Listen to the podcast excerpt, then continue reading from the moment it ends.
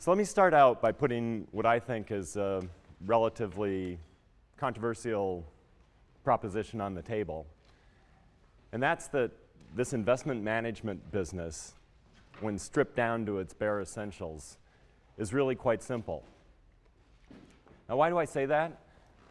Well, I think if we took the group here today and divided you up into smaller groups of four or five or six, and ask you to talk about what's really important in managing a portfolio that has a very long time horizon, I think that almost all the groups would come to very similar conclusions. If you're investing with a long time horizon, having an equity bias makes sense. Stocks go up in the long run.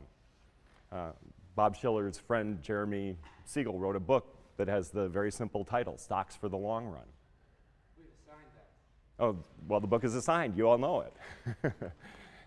but the other thing that I think would come out of the discussions is that diversification is important. I mean, anybody who's read a basic finance text, as a matter of fact, I think anybody who thinks about investments in a, in a common sense fashion knows that diversification is a, an important fundamental tenet of, uh, of portfolio management. As a matter of fact, Harry, Harry Markowitz uh, called diversification a free lunch. Right? We spend all our time in intro, intro econ figuring out there ain't no such thing as a free lunch. But Markowitz tells us that diversification is a free lunch. For any given level of return, you can reduce the risk. For any given level of risk, you can increase the return. Sounds pretty good. So that's pretty simple, right? Two tenants an equity bias for portfolios with a long time horizon, and diversification. Bob mentioned in his introduction that I showed up at Yale in 1985 after having spent six years on Wall Street, and I was totally unencumbered by any portfolio management experience. So I thought that was pretty neat. Here I was back at Yale with a billion dollar portfolio. It seemed like a lot of money at the time. no portfolio management experience, what do I do? Well, one of the things that I think is a sensible thing to do in life is look around at what others are doing. So I looked at what colleges and universities had done in terms of asset allocation. Turns out that 50% of endowment assets in the mid 1980s were invested in common stocks. 40% of endowment assets were in US bonds and, and US cash, and 10% in a smattering of alternatives. Well, I looked at that and I, I, thought, this doesn't really make a lot of sense. You have half of your assets in one single asset class, US common stocks. You've got another 40% of your assets in US bonds and, and, and cash. So 90% of your portfolio is in domestic marketable securities, and only 10% invested in things like real estate or venture capital or, or private equity, hardly, hardly enough to, to, to make a difference in terms of the portfolio's returns. So, unencumbered by, I guess, the conventional wisdom, we started out at Yale on a, on a path that I think, has, has fundamentally the, changed the way that institutions manage portfolios. A few years ago, I wrote a book called uh, Pioneering Portfolio Management. The reason you could put an audacious title like Pioneering Portfolio Management on the cover of the book was that we moved away from this traditional model with 50% in stocks and 40% in bonds and cash to something that was much more equity oriented and, and, and much more uh, diversified. And so, what I'd like to do today is talk to you about how it is that we moved from this old model to uh, what it is that today many institutions call the, the Yale model. And the way that I would like to talk about this journey that we took is by looking at the tools that we have available to us as investors, and these tools are the same tools that uh, we have whether we're operating as individual investors or institutional investors, and describe how we employ those tools at Yale and how they led us to the portfolio that we have today. And those three tools are asset allocation, market timing, and security selection. The first, asset allocation, basically deals with which assets you have in your portfolio and in which proportion you hold each of those assets. The second, market timing, deals with short term deviations from the long term asset allocations that you establish. And the third, security selection, speaks to how it is you manage each of your individual asset classes. Are you going to hold the market portfolio, index your assets, match the market's results, or are you going to manage each individual asset class actively, trying to beat the market and generate risk adjusted excess returns? So let's start out with the first asset allocation. I think it's pretty widely known that asset allocation is far and away the most important tool that we have available to us as investors. As a matter of fact, it's so widely believed that asset allocation is the most important tool that I think some people have come to the conclusion that it's some sort of law of finance that asset allocation is the most important tool. But it, it turns out that it's not a financial law that asset allocation takes center stage. It really is more a description of how it is that we behave. Yale actually has a lot more than the billion dollars that we started with in 1985. I think the estimate sheet that I got yesterday morning said that we've got about $22.5 billion, so that's, that's, that, that's been a nice run.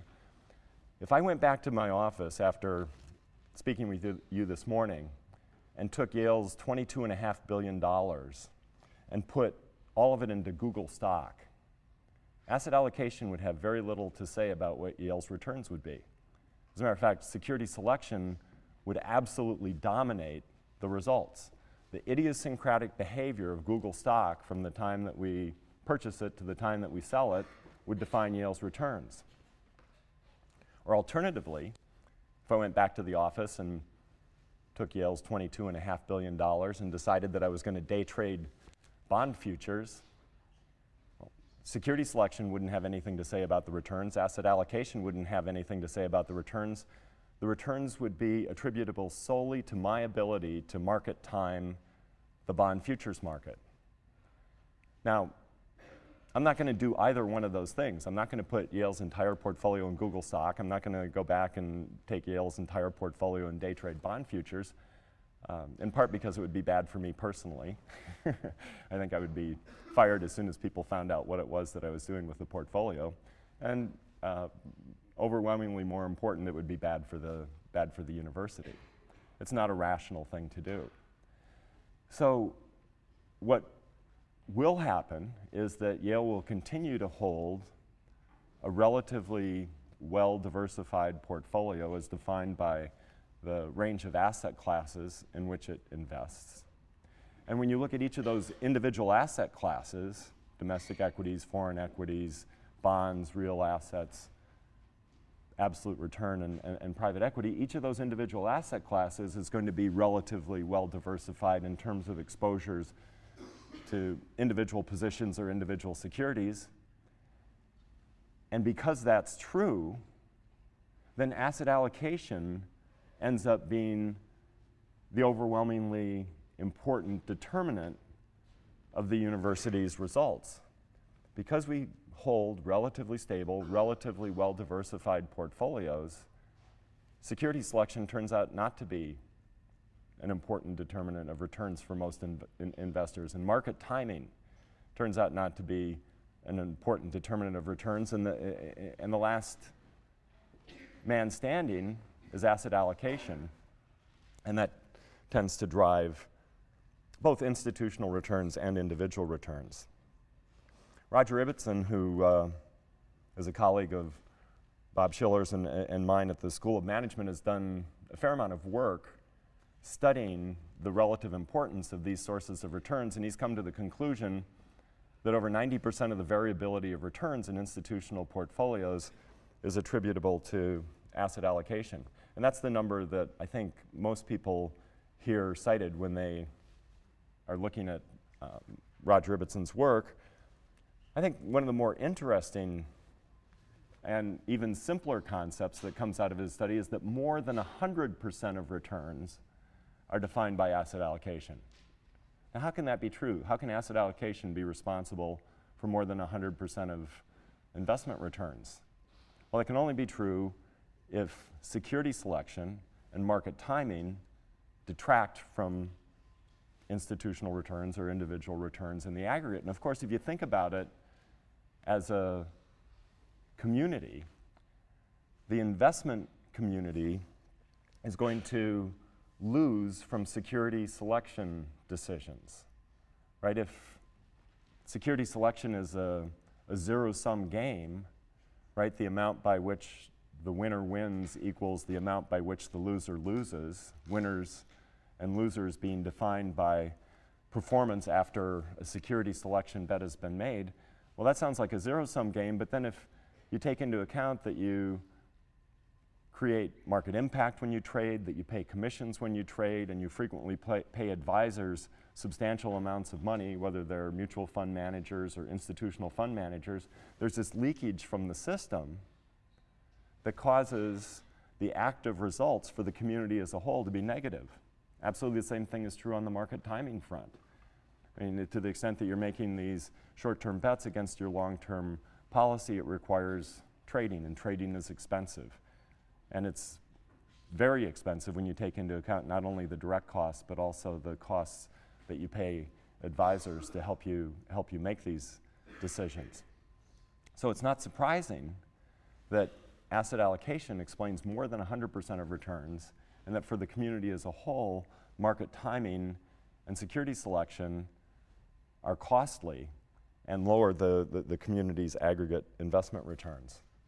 And it's a little bit of a, of a digression, but one of the things that I've witnessed over the past 20 years is that the leakage of the the leakage from the, the, the, system in terms of the returns that go to the owners of capital, leakage has increased enormously. Uh, think about the advent of hedge funds. 20 or 25 years ago, hedge funds were a blip on the radar screen. Today, they're a very important part of the funds management framework. Well, those hedge funds charge enormously more than what a, a, standard manager of marketable securities charges. Well, that leakage, that one and a half or two percent that you pay your hedge fund manager plus the 20% of profits, really reduces the amount of return that's available for the owners of, uh, of capital. So, this idea that the difference between the returns that you would get if you took your asset allocation and implemented it passively and the actual results that the active investors get, the gap between those two numbers is becoming larger and larger over time, generating more and more returns for the provider of investment management services and lower and lower returns for those that are hiring those external advisors. But to get back on track, let's look at the basic underpinnings to this notion that asset allocation is at the center of the investor's decision making process. There were two points that we talked about the hypothetical points that, that, that, that, came out of these small group discussions that I uh, suggested uh, we might think about uh, at the beginning of this, uh, uh, of this talk. First, in terms of equity bias. Now, we're going to go back to Roger Ibbotson at the, at the School of Management. He did some path breaking work in terms of describing capital markets returns over reasonably long periods of, uh, of time. Uh, I, I, guess you've already looked at stocks for the long run. You've seen 200 years worth of data. Uh, Roger Ibbotson's uh, data goes back to 1925, and these are the, the actual numbers that we used when we first started uh, doing our mean variance optimization in our, uh, in our simulations, trying to come to conclusions about what the appropriate allocations would be for, for Yale's portfolio. And I'm sure you're familiar with the drill. You put a dollar into various asset classes, in this case at the end of 1925, and hold those asset classes for, in this case, 81 years. The numbers go through the end of 2006. And if you put a dollar in treasury bills, you end up with a, a 19 multiple. That sounds pretty good. You get 19 times your money over 81 years. But then if you take into account that inflation consumes a multiple of 11, and you're an institution like Yale that consumes only after inflation returns, putting your money into treasury bills really didn't get you very much. Well, suppose you step out in the risk spectrum and put a dollar into the bond market. Over that 81 year period, you would have gotten a multiple of 72. Well, now we're talking some real after inflation returns that can be consumed. But when you move from lending money to the government, either short term with bills or longer term with bonds, to investing in the equity market, there's a stunning difference in terms of the returns. Just by putting money into a broadly diversified portfolio of stocks, you would have gotten 3,077 times your money. And if you would have stepped further out the risk spectrum you and put your money into a portfolio of small stocks, you would have gotten 15,922 times your money. So ownership of stocks absolutely crushes buying bonds.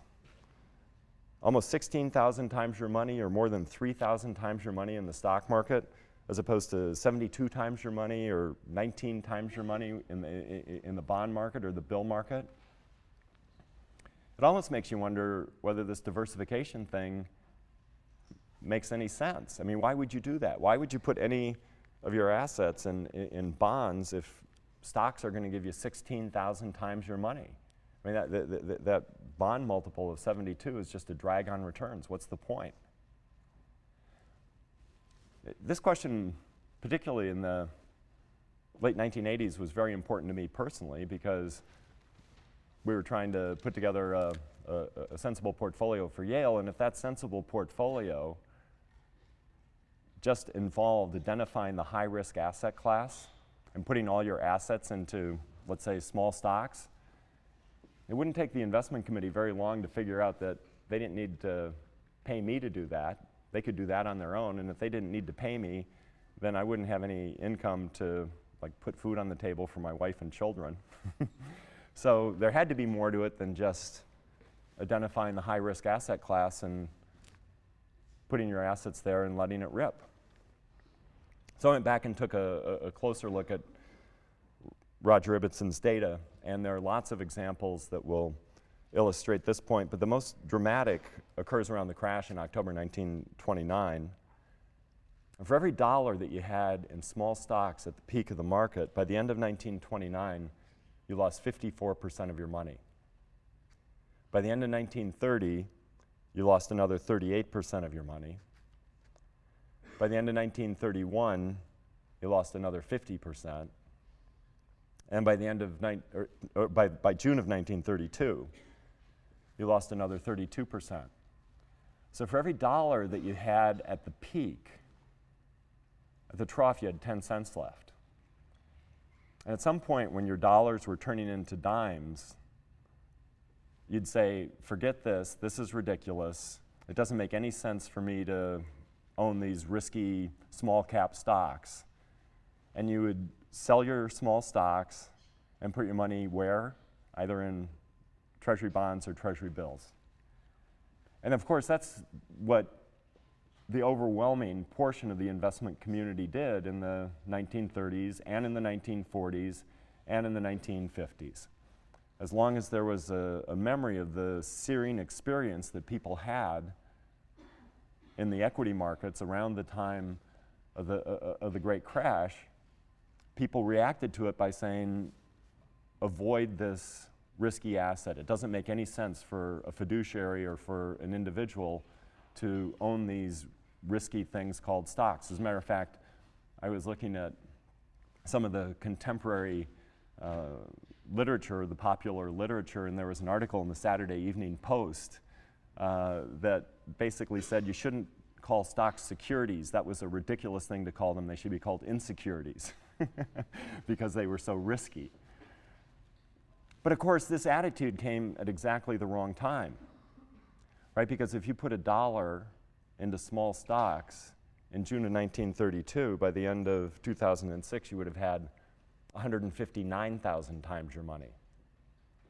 So, just at the point of maximum opportunity, people were at the point of maximum bearishness about the equity markets.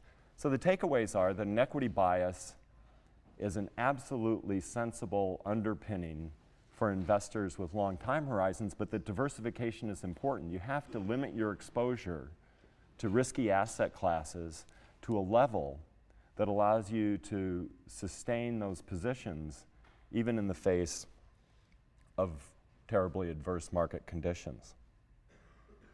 So let's move to the second point market timing. And I actually have a, a, a quotation here. Uh, a few months ago, uh, some former students of mine, former colleagues of mine, uh, gave this very nice party at the Yale Club.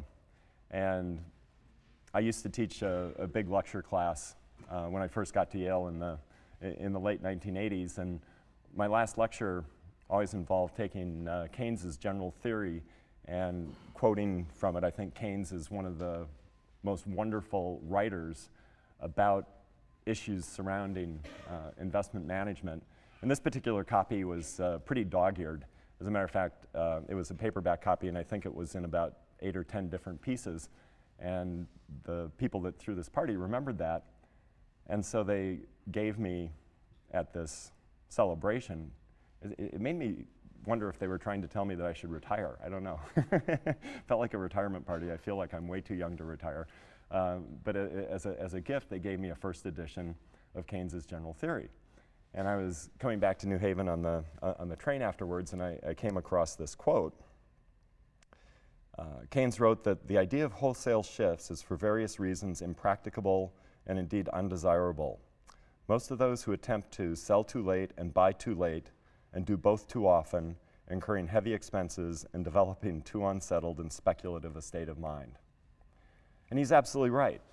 Um, I wrote my first book, I already talked about that, Pioneering Portfolio Management, that deals with the challenges that face institutional investors. Subsequently, I wrote a book uh, called Unconventional Success that deals with individual investors.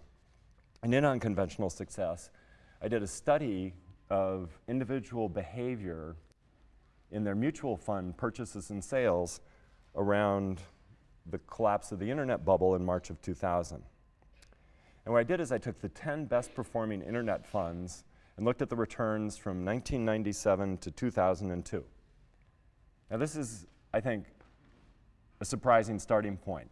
If you look at the 10 best performing internet funds from 97 to 2002, the time weighted return is 1.5% per year, positive. So the funds went way up and then they went way down, but it's positive 1.5% per year, time weighted. That's the number that you see in the prospectus or the number that you see in the advertisements. So you say, what's the big deal? No harm, no foul. Well, there's another way to look at returns. Those are the dollar weighted returns, and the dollar weighted returns actually do a better job of describing the experience of the group of investors that participated in these funds. Dollar weighted obviously takes into account when the cash flows come in and, and, and when they go out. And when you do the dollar weighted returns, you find out that there was $13.7 billion invested in these funds and the investors lost 9.9 billion out of the 13.7 that they committed. So the 72% of the money that was invested in these funds was lost. And because of the way that we deal with taxes and mutual funds, you can get a tax bill for gains that were realized by the investment manager uh, turning over the portfolio, even though you might not have the, held the shares during the, the period when the gains were realized.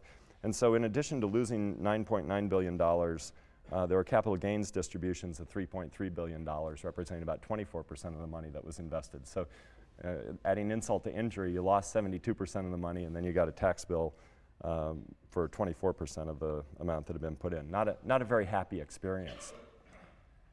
After I wrote the book, Morningstar did a much more comprehensive study of every single one of the equity categories that they follow. There were 17 categories of equity mutual funds. And they compared the dollar weighted to the, to, to the time weighted returns. And in every one of those 17 categories, the dollar weighted returns were less than the time weighted returns. Well, how does, that, how does that happen? Well, in the same way that these investors in the internet tech funds lost their money. They bought after the funds had gone up, and they sold after they'd gone down. And when you buy high and sell low, it's really hard to generate returns, even if you do it with great enthusiasm and in great volume. So the Morningstar study is incredibly damning in terms of the market timing abilities of individual investors.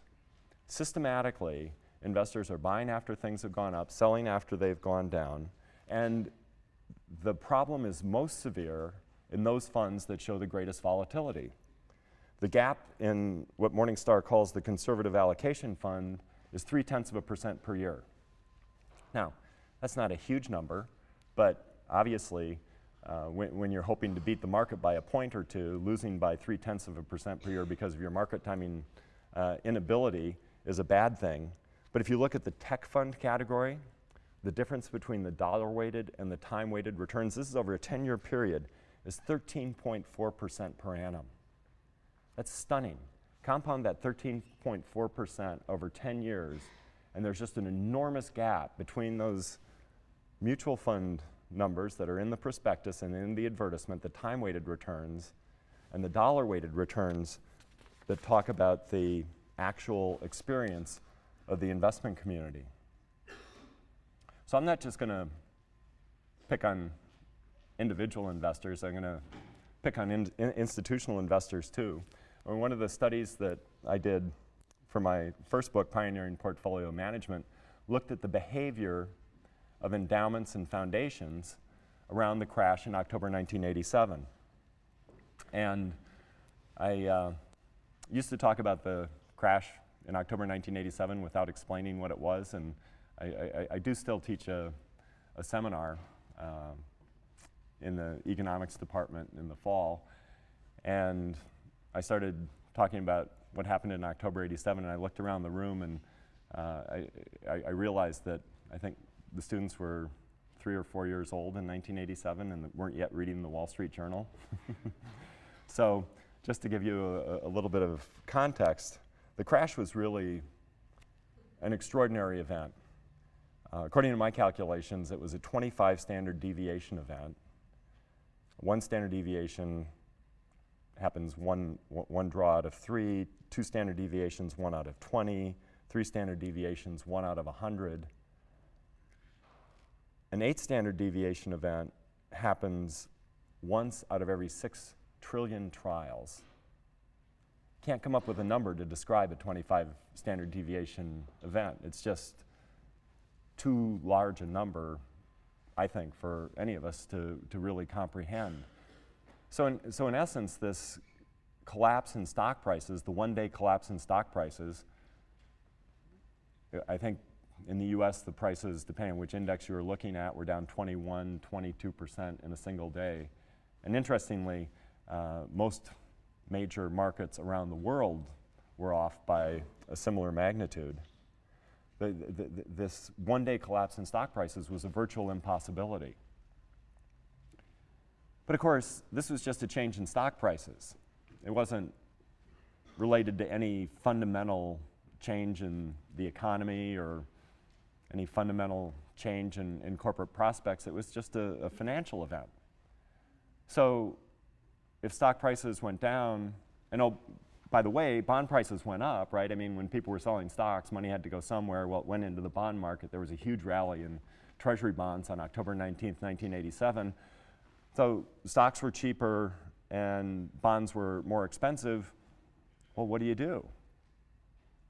Well, you, you, you buy what's cheap, right, and sell what's expensive. But what did, endowments and foundations do? Well, if you look at the annual reports of their asset allocation, in June of 1987, their equity allocation was higher than it had been for 15 years. Right, the 70s were a terrible time to invest in stocks. A bull market had started in 1982. We were five years into this bull market. People were getting excited about the fact that stocks were going up and equity allocations were at a 15 year high. Of course, money had to come from somewhere, so bond allocations were at a 15 year low. Fast forward to June 30th, 1988, and stock allocations had dropped. And not only had they dropped, they dropped by more than the decline in stock prices associated with this collapse in October 19th, 1987. And bond allocations had increased by more than could be explained by the increase in bond prices over the course of the year. And so the only conclusion that you could draw is these supposedly sophisticated institutional investors sold stocks in November and December and January because they were fearful, and they bought bonds in October and November and December. Maybe because they were fearful, or maybe because they were greedy. But emotion ruled the decisions, not rational economic calculus. And the costs were huge. Not just the immediate costs in terms of the move from, from, from stocks to bonds, but it, it, it, took these institutions until 1993, a full six years, to get their bond allocation back down to where it had been prior to the crash in October 1987. And this is in the context of one of the greatest bull markets ever. I mean, I, I, you certainly have to measure the bull market from 1982 to 2000. And some people would say that 2000 was just a blip and, and, and, and we're still in this bull market. But re regardless of how you measure it, for a full half a dozen years in the midst of this bull market, colleges and universities were overallocated to fixed income relative to where they'd been in June of 1987. So the takeaway is to avoid market timing. The underlying driving force behind market timing decisions seems to be emotional fear, greed, chasing performance, buying something after it's gone up, disappointment, and sales after something's declined, as opposed to rationally stepping up when something appears relatively attractive and overweighting, and then leaning against the wind by selling something that's performed well. Final source of returns, security selection. We've already talked about how security selection is a zero-sum game, right? The only way that somebody can overweight Ford Motor Company in the market is to have somebody have a counter position where they're underweight Ford Motor Company and only one of those is going to be right as measured by subsequent performance and the amount by which the winner wins equals the amount by which the loser loses. But it costs a lot to play the game. As a matter of fact, it costs an increasing amount to play the game when you look at the uh, fees that are, are, are paid to uh, investment managers and, and hedge funds. And so, after taking into account the market impact and the commissions and the fees, this zero sum game becomes a negative sum game. And when you look at the returns for institutions, you, you, you, see exactly what it is that, that you'd expect. Here's 10 years worth of, of data from the Frank Russell uh, Corporation. Um, the benchmark, Wilshire 5000, for the 10 years ended June 30th, 2005, returned 9.9% per year. And then the average return for the actively managed equity fund was 9.6% per year. So we're back to that 30 basis points. Well, okay. So maybe on average, institutions lose 30 basis point, but it's kind of like Lake Wobegon, right, where we all believe that we're better than average. So, yeah, we're, we're going to overcome that 30 basis points. That's not, that, that's not such a big hurdle. But there's a very important phenomenon that you need to take into account when you look at these histories of returns that are generated by active managers. And this is true whether you look at a universe of mutual fund managers that we might have available to us as individuals, or whether it's institutional data, such as those that I, I just cited. And that concept is survivorship bias. The only numbers that appear for the trailing 10 years are numbers that are associated with firms that are still in business, right? And there were probably a number of firms that, over that 10 year period, went out of business. Now, which firms do you think went out of business? Not the ones that are producing great results, right? And the problem is even more severe when you're looking at mutual funds because there's kind of the cynical game that mutual fund management companies play. If they have an underperforming fund, sometimes they allow it to die a dignified death, although that doesn't happen very often. The, what they usually do is they take the underperforming fund and they merge it with one that has a better track record, and all of a sudden, the underperforming fund's record disappears, and the assets are in a fund that has a, a, a better record, a, a record that you can actually market. And then when we look at the statistics, all we see are a lot of assets in the fund that performed well, and the underperforming fund that was merged out of existence isn't there anymore. So, how important is this survivorship bias? If you look at the uh, Frank Russell data, and, the, and I just cited 10 year returns ending June 30th, 2005, so that period started in 1996. Well, in 1996, there were 307 managers that reported returns. And by the time 2005 rolled around, there were only 177 managers that reported returns. So 130 managers disappeared. Now, more than 130 managers failed because, in addition to survivorship bias, there's something called backfill bias. And that's when a new manager appears subsequent to the beginning of the 10 year period.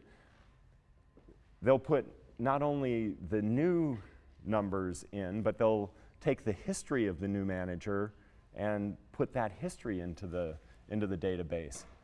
And which direction is that going to move the numbers? Well, that's going to inflate the numbers too, because the only managers that kind of raise their hand and say, hey, I've got this interesting new approach to, to, to, to managing uh, domestic equities or whatever the asset class is, are the ones that have succeeded. Right? So, so you've got survivorship bias taking out bad records, and then you got backfill bias adding good records, and they both cause the universe of active management returns to appear to be better than the reality uh, because there's a lot in there that doesn't have anything to do with the average experience of, a, in this case, an institutional investor. And sometimes the numbers can be pretty dramatic. I mean, 2000 was a, a, year of great flux in the markets because that's when the internet bubble burst. And if you looked at the domestic equity return, the average return that was posted in 2000, it was minus 3.1. But then if you fast forward to 2005 and look at the average return that was posted for 2000, it was positive 1.2%. So the combination of survivorship bias and backfill bias for that one year made 4.3 percentage points difference, right? The, the, as reported contemporaneously in 2000, the number was minus 3.1. But if you look at the number reported for 2000, five years later, because bad records had disappeared and good records had been added, all of a sudden the average experience for that year went up to 1.2%. So this is incredibly important because when you look at this number that we started out with, saying, oh, the benchmark was 9.9, but net of fees, the managers on average only lost 30 basis points or three tenths of a percent, you'd say, well, that's a game I don't mind playing. But then if you adjust for survivorship bias, you end up concluding that the deficit wasn't three tenths of a percent, but the, the, the deficit was actually two full percentage points. And in a world where if you can win by a percentage point or two relative to the market, to have the average be minus two full percentage points is pretty daunting. So that's the kind of issue with survivorship bias and backfill bias in the relatively established asset class of domestic equities. The problem is even more severe when you look at something that's relatively new, like the hedge fund world. Now, why is that? Well, if hedge funds first became mainstream maybe 15 years ago, then what are you looking at in terms of history? The only history that you would have had 15 years ago would have been those funds that produce great returns, right? So it's all identified after the fact. At least in the domestic equity world, you've got a, a pretty stable base that you were looking at 10 years ago. So the survivorship bias and the backfill bias would be much, much more of a problem in the, in the hedge fund world. Burt Malkiel, who wrote a book called A Random Walk Down Wall Street, which, if it's not on your reading list, you, you, you, you ought to pick up and uh, uh, take a look at because it's really um, fun to read, but it's also extremely insightful. Took a look at survivorship bias and backfill bias in, in, the hedge fund world, and he looked at a, a group of hedge funds that numbered 331 in 1996. And by 2004, eight years later, 75% of them had disappeared. So, looking at this particular group, he estimated survivorship bias to be 4.4% per year and backfill bias to be 7.3% per year. So, we're talking about a, a, a group of funds that in aggregate probably produce somewhere in the low teens returns and he's got 11.7% per year combined survivorship bias and backfill bias. Roger, Roger Ibbotson took a look at a, a larger group of funds, 3,500 funds over a 10 year period, and found survivorship bias at 2.9% per year and backfill bias at 4.6% per year.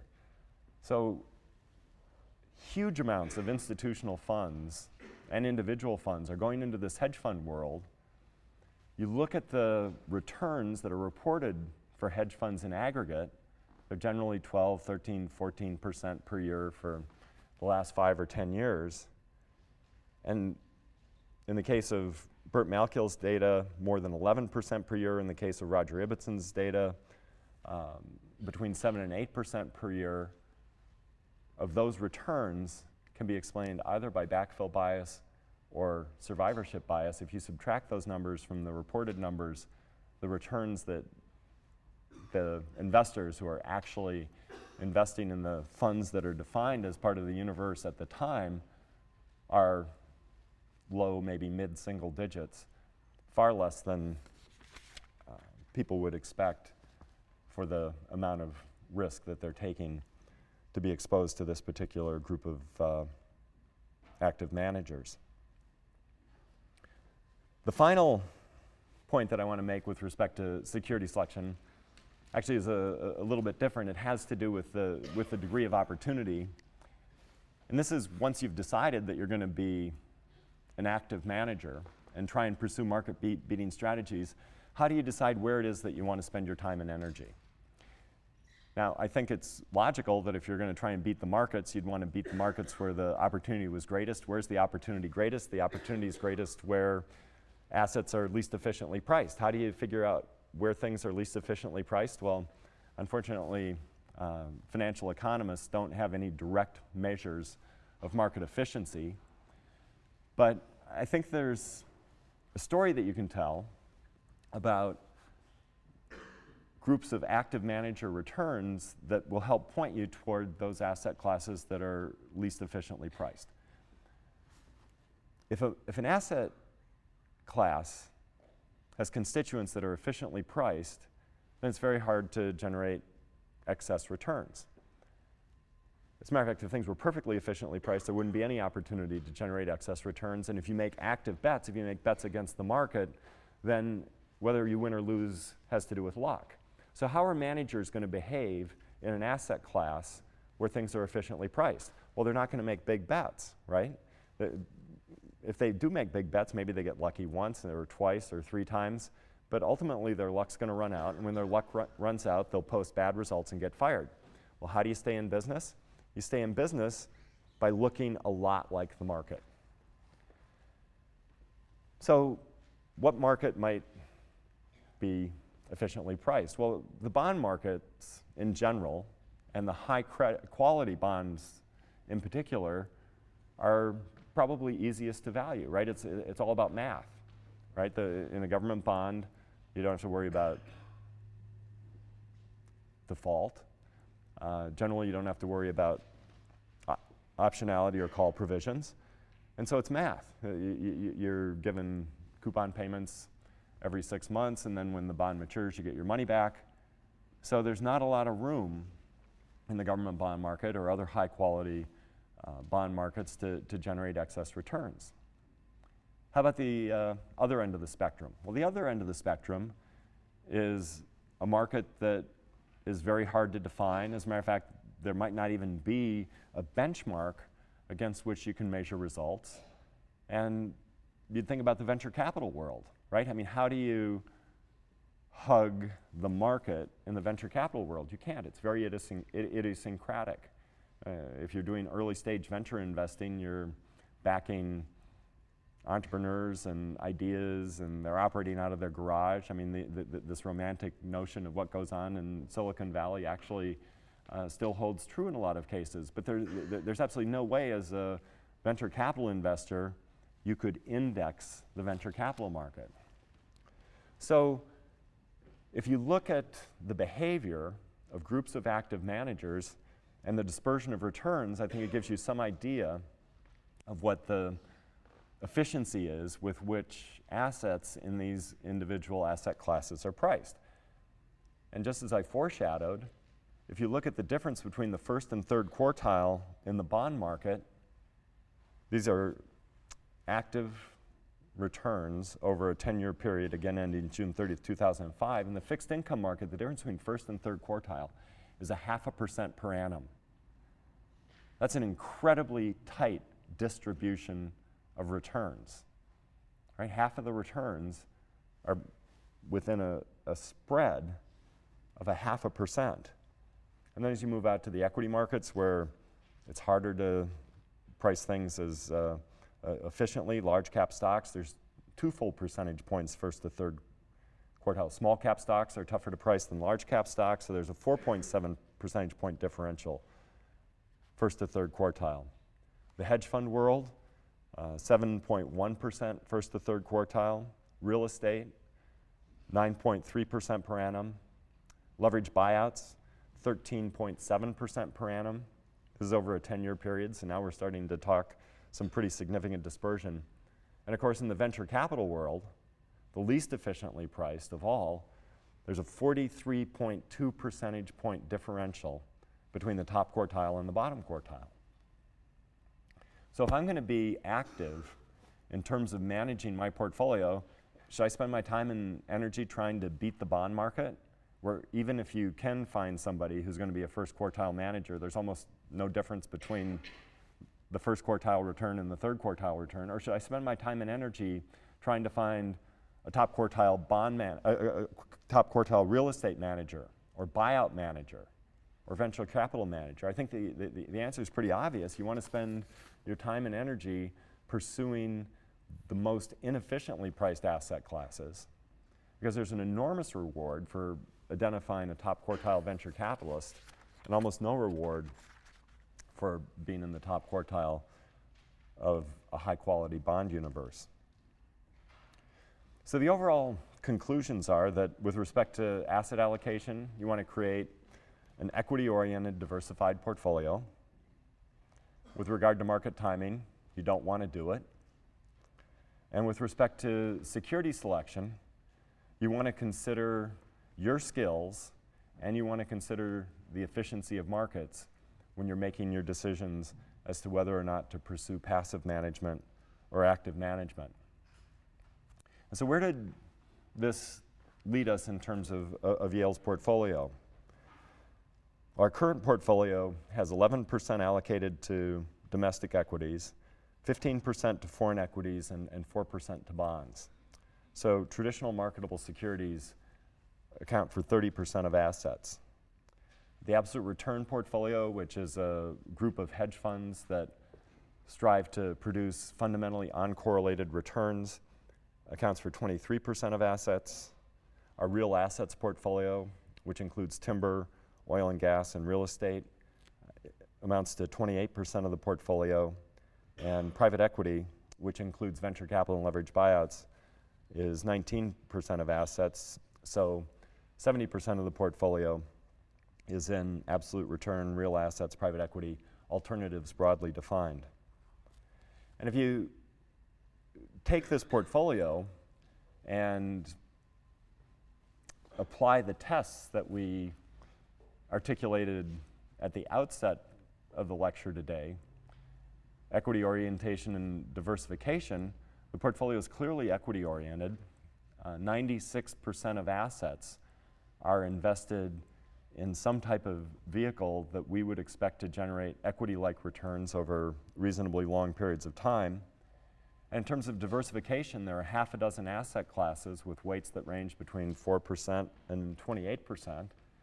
And so if you just came down and, and took a look at that and compared it to you know, 50% in domestic stocks and 40% in domestic bonds and cash and 10% in a smattering of alternatives, you'd say that this is really a much, much better uh, diversified portfolio than the one with which we started. And the results have um, they've been okay. Over the past 20 years, we've generated a 15.6% per annum return. But that headline number obviously has a lot to do with the equity orientation of the portfolio, but doesn't describe the importance of the diversification. We've had no down years since 1987. Uh, 1987, that was the, uh, uh, the, the, the, crash in October that I, that I talked about earlier. And in that year, we were early on in terms of diversifying the portfolio, right? We'd only been um, working on that program for, for two years. And even so, the negative return was less than 1%. So it was a, it was a modest negative return. Probably a more important test of the portfolio was what happened around the collapse of the internet bubble in 2000. And in 2000, and the year ended June 30th, 2001 and 2002, returns for institutional investors were on average uh, negative in both of those years, and actually in every year since 1987, Yale has had positive returns. So the, the equity orientation drove the returns, but the diversification allowed us to deliver those returns in a stable fashion which is incredibly important for an institution like Yale that requires uh, a steady supply of funds to finance its operations. When I started in 1985, the uh, distribution to the operating budget was 45 million. That represented 10% of revenues, and that was the lowest level um, for the entire century, uh, the entire 20th century, 10% of, uh, of revenues. The amount that we're uh, spending for the year ended June 30, 2008 is 843 million. That represents 37% of revenues. And we're projecting expenditures for the following year of a billion 150 million, which will be about 45% of revenues. So the uh, results have been really quite extraordinary. My favorite way to, to measure the results is actually to compare what Yale achieved with what we would have had if we would have just uh, experienced average returns over the, over the past 20 years. And the difference between the average return for colleges and universities and Yale's returns has added $14.4 billion to the university's coffers. And whether you measure it in terms of dollars value added or in terms of uh, returns, that Yale has the best record among colleges and universities for the, for the past two decades. Um, so with that, I'd be uh, happy to take any questions that you might have.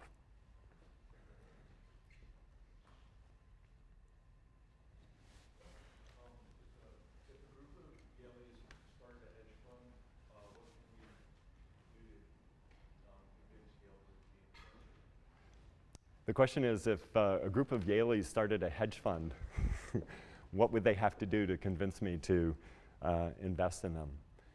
Uh, one, one of the things that, that, that, we've done over the years has been open minded about backing groups that, that, that don't have uh, traditional investment credentials. If you, if you went to a, a corporate pension plan or a, a state pension manager, uh, they'd have a very bureaucratic process, probably a 50 or 100 page questionnaire that you had to fill out. You'd have to deal with uh, consultants, you'd have to have 10 years or five years worth of audited uh, performance statistics.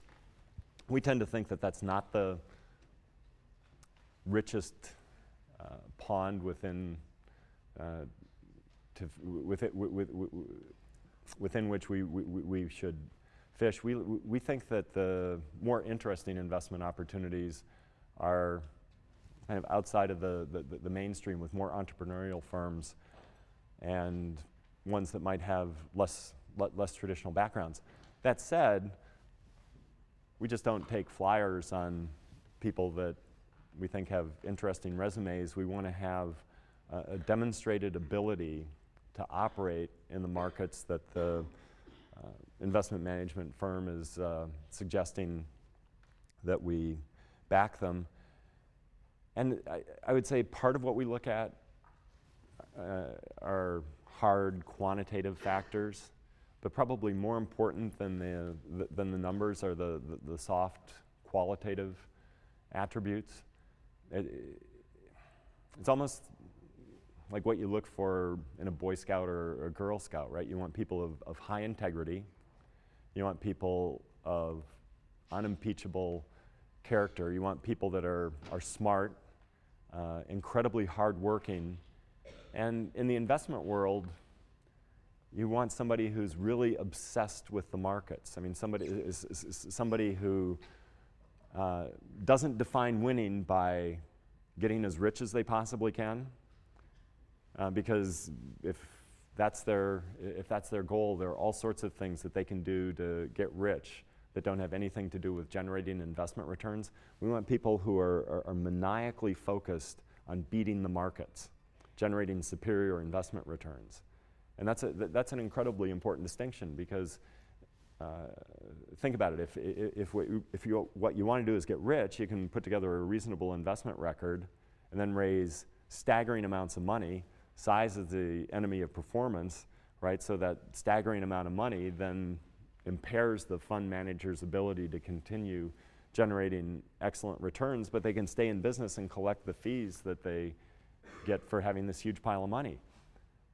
The type of manager we're looking for is somebody who strives to generate excellent returns, and they'll frequently uh, raise modest amounts of money and close to new investors, measuring their success by beating the market, not by generating huge flows of, of, of fees for themselves.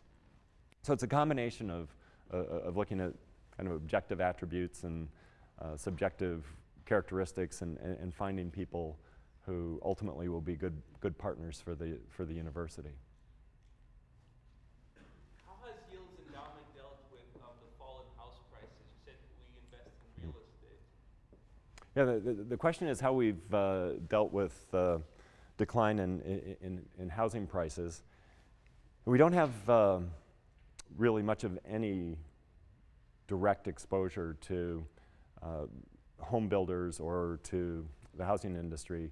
Most of our real estate exposure is institutional uh, acquisitions of office buildings, uh, largely in major markets, central business districts. So you'd find uh, Yale with interests in office buildings in New York, Washington, D.C., Chicago, San Francisco, Los Angeles, uh, uh, some in secondary markets as well, but um, predominantly in um, large metropolitan downtown areas. There's also some um, hotel investments, retail properties, um, smattering of industrial properties, not a lot of uh, exposure to um, individual houses. The only way that we would get that uh, occasionally would be through some sort of lot financing uh, activities, but that's not something that I've generally liked. I, I don't think the housing industry in general is a good place to be because of its um, sometimes violent cycl- cyclicality. We did have um, um, a large short position um, in subprime mortgage backed securities, which has paid off enormously for the university and really helped protect assets in the past nine months or, or, or a year. And uh, yeah, I think that, that, that, generally speaking, and, and Bob Shiller can speak to this a, a, lot with a lot more authority than I can, this bubble was not something that should have surprised people. And I thought the university positioned itself well to take advantage of this um, really not surprising uh, collapse in housing prices. Isn't that market timing? I mean, it all depends on uh, uh, your uh, perspective. Um, I think market timing, as I've defined it, has to do with short term deviations from, from your long term policy targets. So I mentioned that our, our domestic equity par- uh, target was 11%. If I came to the office uh, you know, next week and decided domestic stocks were too high, I want to move that target down to 8% in, in the way that I've described market timing. That would be a market timing move. And we're very careful not to do that. We, we, we establish these uh, targets, we review them once a year. We don't make changes in many years. They're, they're, they're uh, quite stable. And uh, when we do move them, we don't move them by a lot. But that doesn't mean that we don't manage the, the, the portfolio actively. So if we see areas that are particularly interesting, uh, we're more than happy to deploy capital uh, to take advantage of what we think are cheap assets or expensive assets.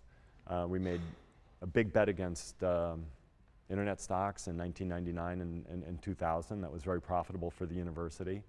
Uh, as I mentioned, there was a, a, a big bet um, that credit spe- spreads, both in mortgages and in corporates, were way too narrow in the past couple of years, and that we thought that if they were priced rationally, those spreads would widen, and we put ourselves in a position to profit from that. And today we're looking at uh, opportunities in, in um, distressed securities. A lot of these loans that were made in 2005 and 2006 and early in 2007 were made at, at very, very narrow spreads. And th- there are opportunities out there to buy bank loans, which are at the very top of the capital structure, uh, that we believe will be uh, money good for prices in the, in the 80s, right? And, and if it turns out that they're money good, you get your interest and you get a you know a dollar for every 85 cents that you invested in a in a few years. So if markets offer, offer us opportunities, we're more than happy to, to, to, to take advantage of them. Um,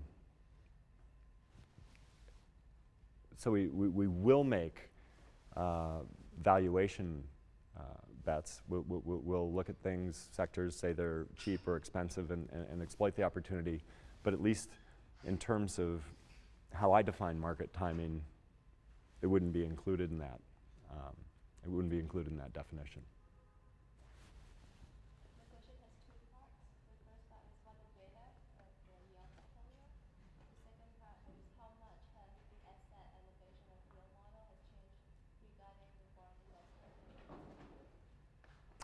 Uh, the, the, the, first question is um, what's the, the, the, beta of the Yale portfolio?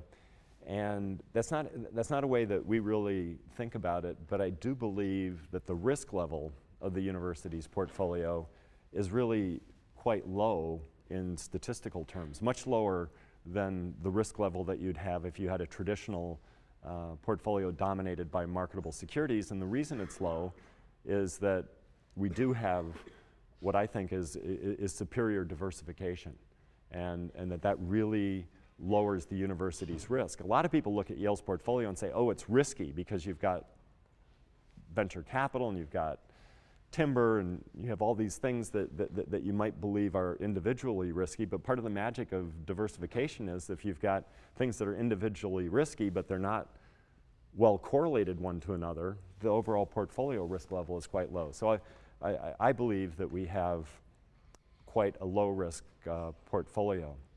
Uh, the second part of the question dealt with the changes in our exposure to uh, foreign assets, and that's an area that we've been very interested in.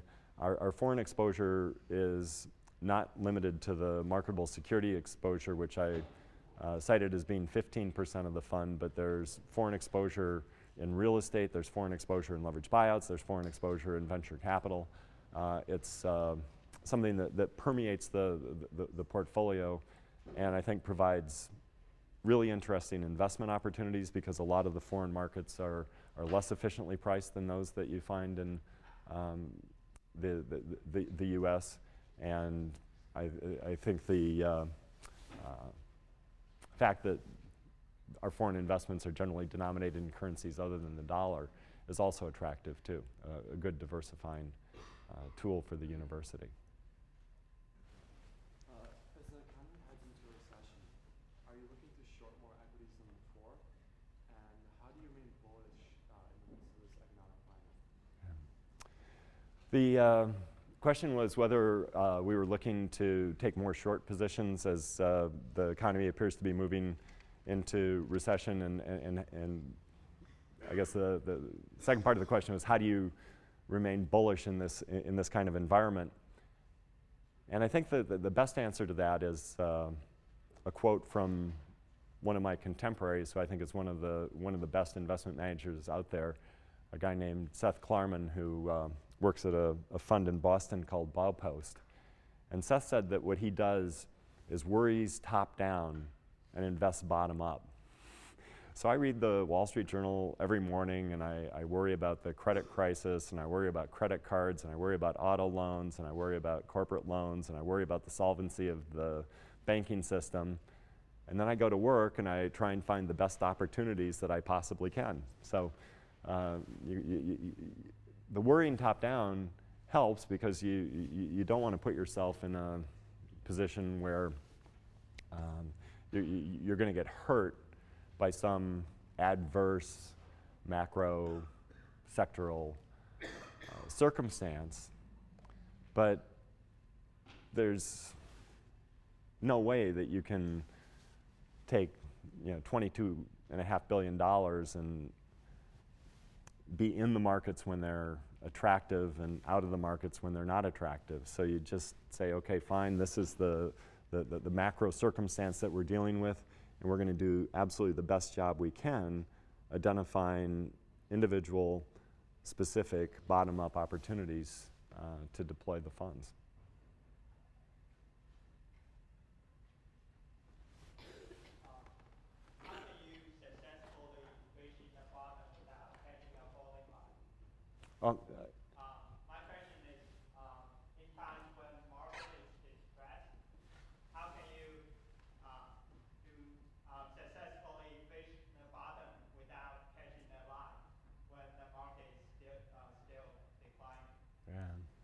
Well, I think one of the question, uh, uh, the, question is how, how can you uh, successfully uh, invest in a, in a market where I guess what, what people say is uh, you might catch a falling knife, right? You, you buy something that's down 30%, but it's got another 50% to, to go. And I think it just has to do with, with, with time horizon, particularly if you have a value orientation.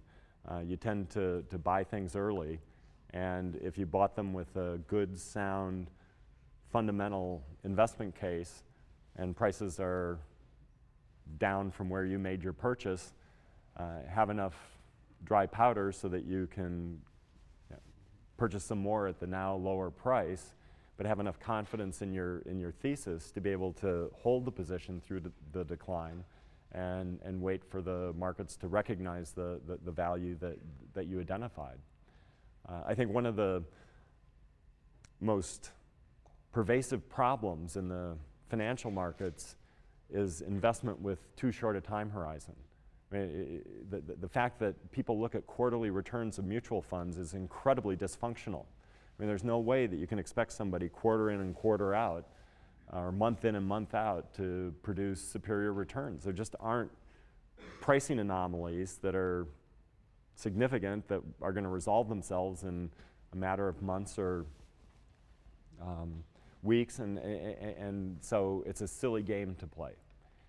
So by extending your time horizon to three years or four years or five years, it opens up a whole host of investment opportunities that aren't available to people that are playing this silly short-term game.